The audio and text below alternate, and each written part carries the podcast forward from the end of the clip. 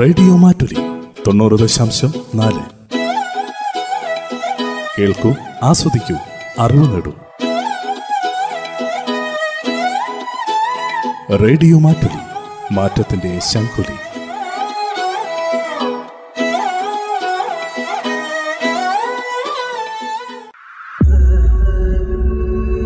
കരസ്പർശം. ആതുര ശുശ്രൂഷകരുടെ ജീവിതാനുഭവങ്ങൾ. കരസ്പർശം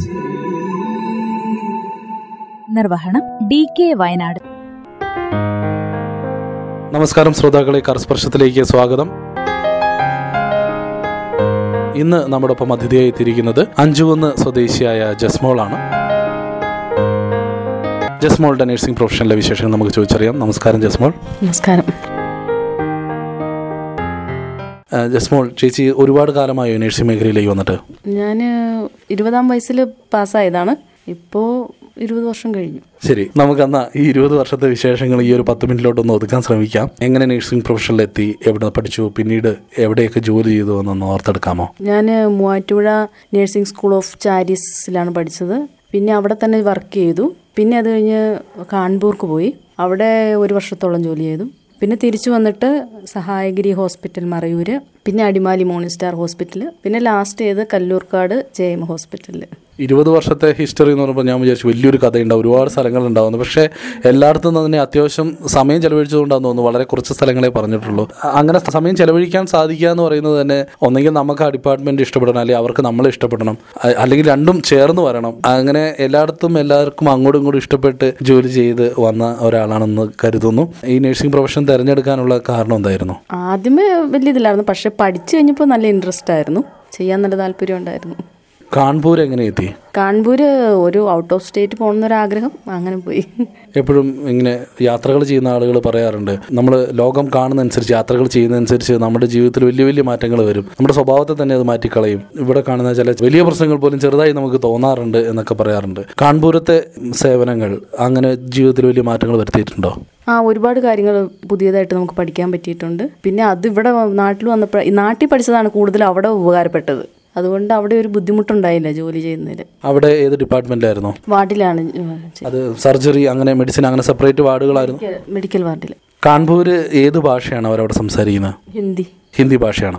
അവിടുത്തെ അവിടെ ആദ്യം ചെന്ന് കഴിഞ്ഞപ്പോൾ ഹിന്ദി ബുദ്ധിമുട്ടായിരുന്നോ? ആ ബുദ്ധിമുട്ടായിരുന്നു. അവർ ഹിന്ദി പഠിപ്പിച്ചിരുന്നോ? ഇല്ല നമ്മൾ തന്നെ സംസാരിച്ച് അങ്ങനെ ആയ മലയാളികൾ ഉണ്ടായിരുന്നു കൂടെ അപ്പോൾ അങ്ങനെ പഠിച്ചു. എങ്ങനെയാണ് കാൺപൂർ എത്തിയത്? അത് ആരെങ്കിലും നമ്മളെ അവിടെ സപ്പോർട്ട് ചെയ്യാൻ ബന്ധുക്കളോ സുഹൃത്തുക്കളോ ആരെങ്കിലും ഉണ്ടായിരുന്നു? ആ ബന്ധുക്കളുണ്ടായിരുന്നു. അവരുടെ കൂടെ പോയത്. കാൺപൂർക്ക് ഔട്ട് ഓഫ് സ്റ്റേറ്റ് പോകണമെന്നൊരാഗ്രഹം അങ്ങനെ പോയി.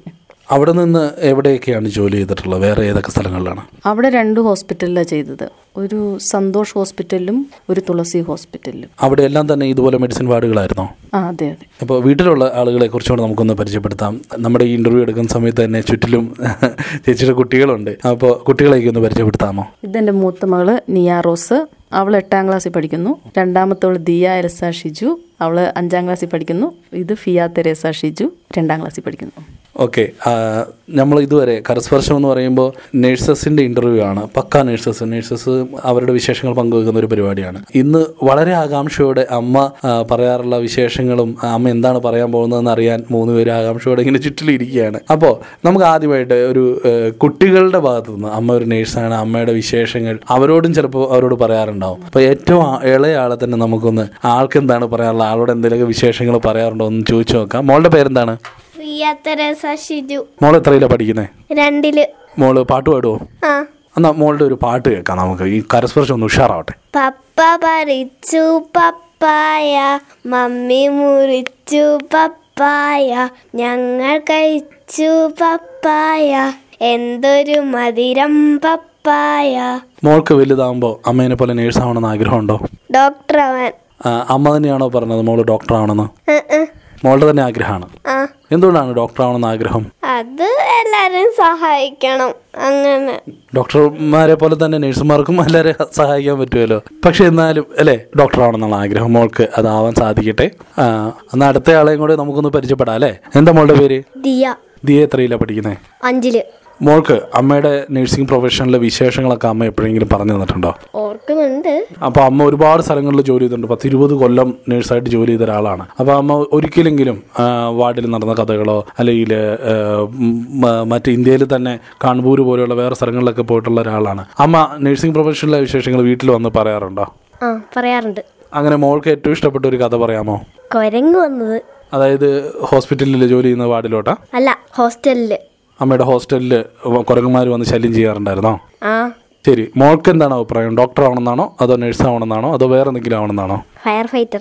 Very good. അപ്പോൾ ഒരു ഫയർഫോഴ്സിൽ ചേരണം എന്നാണ് ആഗ്രഹം. യെസ്. അടിപൊളി. അപ്പോൾ അത് മോൾ അതും ആവട്ടെ. ഇനി ഇനിയും മൂത്ത ഒരാളും കൂടെ ഉണ്ട്. ആൾ നാണം കാണാൻ മാറി നിൽക്കുകയാണ്. സാരമില്ല നമുക്കിനി വീട്ടിൽ ഹസ്ബൻഡ് എന്ത് ചെയ്യുന്നു? വീട്ടിൽ മറ്റാരൊക്കെ ഉണ്ട്? നമുക്ക് ജെ സി ബി ഉണ്ട്. അത് അപ്പോൾ ഇപ്പൊ ജോലിക്ക് പോയിരിക്കുകയാണോ? പോയേക്കണം ജെ സി ബി ജോലി എങ്ങനെയുണ്ട്? അതൊരു അപകടം പിടിച്ച ജോലിയായിട്ട് എപ്പോഴെങ്കിലും തോന്നിയിട്ടുണ്ടോ? അതോ ഒരു സാഹസികമായിട്ടുള്ള ഒരു ജോലിയായിട്ടാണ്? എങ്ങനെയാണ് അതിനെ കാണുന്നത്? ഇല്ല ഇല്ല. അപകടം തോന്നിയിട്ടില്ല. ഇതുവരെയായിട്ടൊന്നും വന്നിട്ടുമില്ല. അതുകൊണ്ട് പേടിയൊന്നും തോന്നിയിട്ടില്ല.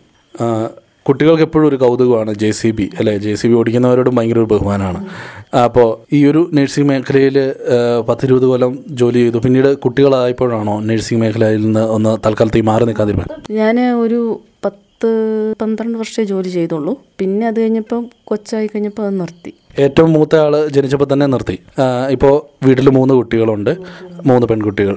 അപ്പോൾ ഇപ്പോൾ കുട്ടികൾ സംസാരിച്ചു ഡോക്ടറും ഫയർമാനും ഒക്കെ ആവണമെന്ന് പറഞ്ഞു. അപ്പോൾ അതുപോലെ ചേച്ചി നഴ്സിംഗ് പ്രൊഫഷനിന്ന് ഇതുപോലൊരു ആഗ്രഹം ചെറുപ്പം തൊട്ടേ കൊണ്ടു നടന്ന ഒരാളായിരുന്നോ? ഇല്ല അങ്ങനെയൊന്നും ചിന്തിച്ചിരുന്നില്ല.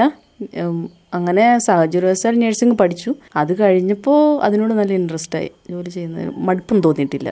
എപ്പോഴെങ്കിലും ഈ ജോലി വിട്ടുപോകുന്നതിൽ വിഷമം തോന്നിയിട്ടുണ്ടോ? നിർത്തേണ്ടി വന്നതിൽ വിഷമമുണ്ട്.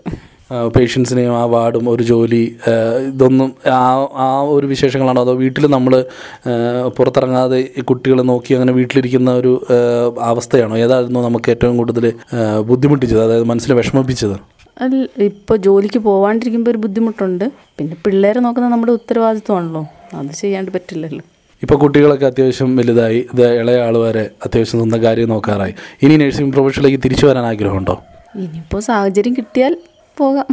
തീർച്ചയായിട്ടും ഇപ്പോൾ ഒരുപാട് ആരോഗ്യ പ്രവർത്തകർ ആവശ്യമുള്ള സമയമാണ്. എന്തായാലും വീണ്ടും നഴ്സിംഗ് പ്രൊഫഷനിലേക്ക് വരാൻ ഈ ഒരു ഇന്റർവ്യൂ ഒരു കാരണമാകട്ടെ. കുട്ടികൾക്കും ഇപ്പോൾ അമ്മയുടെ മനസ്സിലെ ആഗ്രഹം മനസ്സിലാവുന്നുണ്ട്. അതുകൊണ്ട് തന്നെ അവരുടെ ഭാഗത്തുനിന്നും സപ്പോർട്ട് ഉണ്ടാവട്ടെ എന്ന് ആശംസിക്കുകയാണ്. മൂന്ന് കുട്ടികളെ പഠിപ്പിക്കുക അവരുടെ കാര്യങ്ങൾ നോക്കുക എന്ന് പറയുന്നത് അത്ര നിസ്സാരമല്ല. തീർച്ചയായിട്ടും അമ്മയുടെ പ്രൊഫഷനെ അപ്പോൾ ഇവരെ പഠിപ്പിക്കുന്ന കാര്യത്തിലും ഭക്ഷണം മറ്റു വസ്ത്രം ഇങ്ങനെയുള്ള കാര്യങ്ങളെല്ലാം ശ്രദ്ധിക്കണം. അതിന്റെ കൂടെ ഈ ഒരു പ്രൊഫഷനും കൂടെ കൊണ്ടുപോകാൻ സാധിക്കും. ആ പഴയ എനർജിയും യൗവനവും ഒക്കെ നമ്മുടെ ഉള്ളിലേക്ക് തിരിച്ചു വരുന്ന ഒരു കാര്യമാണ് ഈ ജോലിയിലേക്ക് വീണ്ടും തിരിച്ച് പ്രവേശിക്കുക എന്ന് പറയുന്നത്. തീർച്ചയായിട്ടും അതിനുള്ള അവസരങ്ങൾ ദൈവം ഒരുക്കി തരട്ടെ പിന്നെ നഴ്സിംഗ് പ്രൊഫഷനിൽ ഒരുപാട് കാര്യങ്ങൾ ഇപ്പോൾ ടൈമിങ്ങിന്റെ കാര്യത്തിലൊക്കെ മാറ്റം വന്നിട്ടുണ്ടാവും. ഇപ്പം പണ്ട് ജോലി രാജിവെക്കുന്ന സമയത്ത് ജോലിയുടെ സമയത്തിന്റെ പിന്നെ ശമ്പളം ഇങ്ങനെയുള്ള കാര്യങ്ങൾ ഉള്ള മാറ്റങ്ങൾ ഇപ്പോൾ ഒരുപാട് വന്നിട്ടുണ്ട്. അപ്പോൾ ചേച്ചി അന്ന് ജോലി ചെയ്തുകൊണ്ടിരുന്ന സമയത്ത് എന്തായിരുന്നു അന്നത്തെ സാഹചര്യം? ഇന്ന് എത്രത്തോളം മാറ്റം വന്നിട്ടുണ്ടെന്ന് ഇന്നത്തെ നേഴ്സുമാർക്ക് അതൊരു ഓർമ്മപ്പെടുത്തലായിരിക്കും. ഞാൻ തുടങ്ങുന്ന കാലത്ത് ഡേ ഡ്യൂട്ടി എന്നൊക്കെ പറഞ്ഞാൽ രാവിലെ എട്ട് മണിക്ക് തുടങ്ങി വൈകിട്ട് അഞ്ച് മണിക്ക് തീരും. നൈറ്റാണ് കൂടുതൽ ടൈം.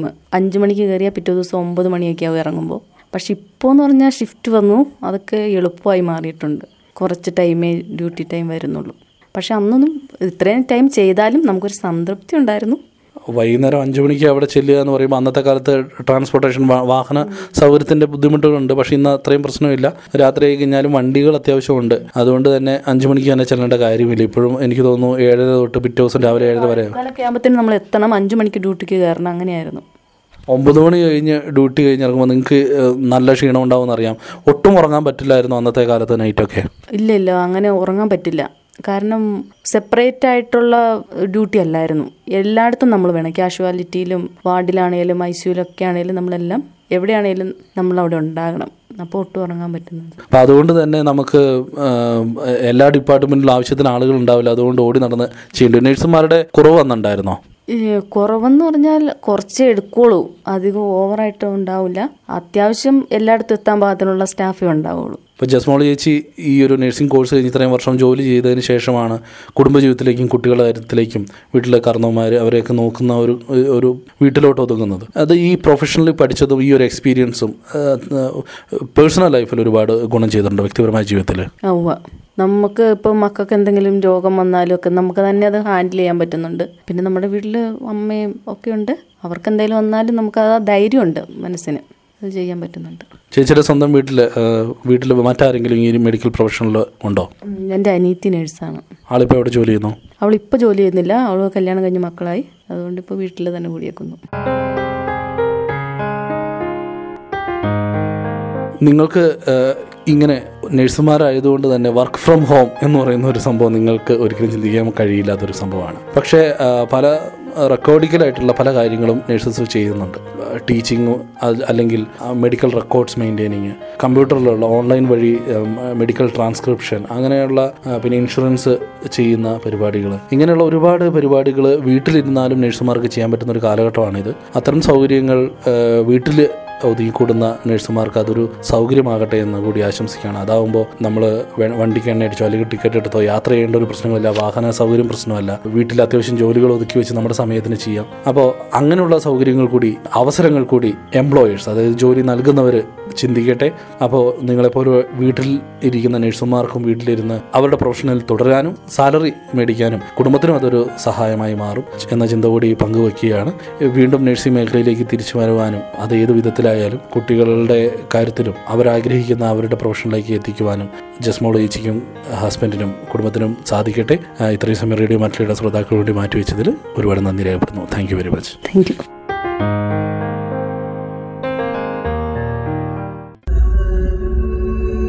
കരസ്പർശം ആതുര ശുശ്രൂഷകരുടെ ജീവിതാനുഭവങ്ങൾ. നിർവഹണം ഡി കെ വയനാട്. കരസ്പർശം.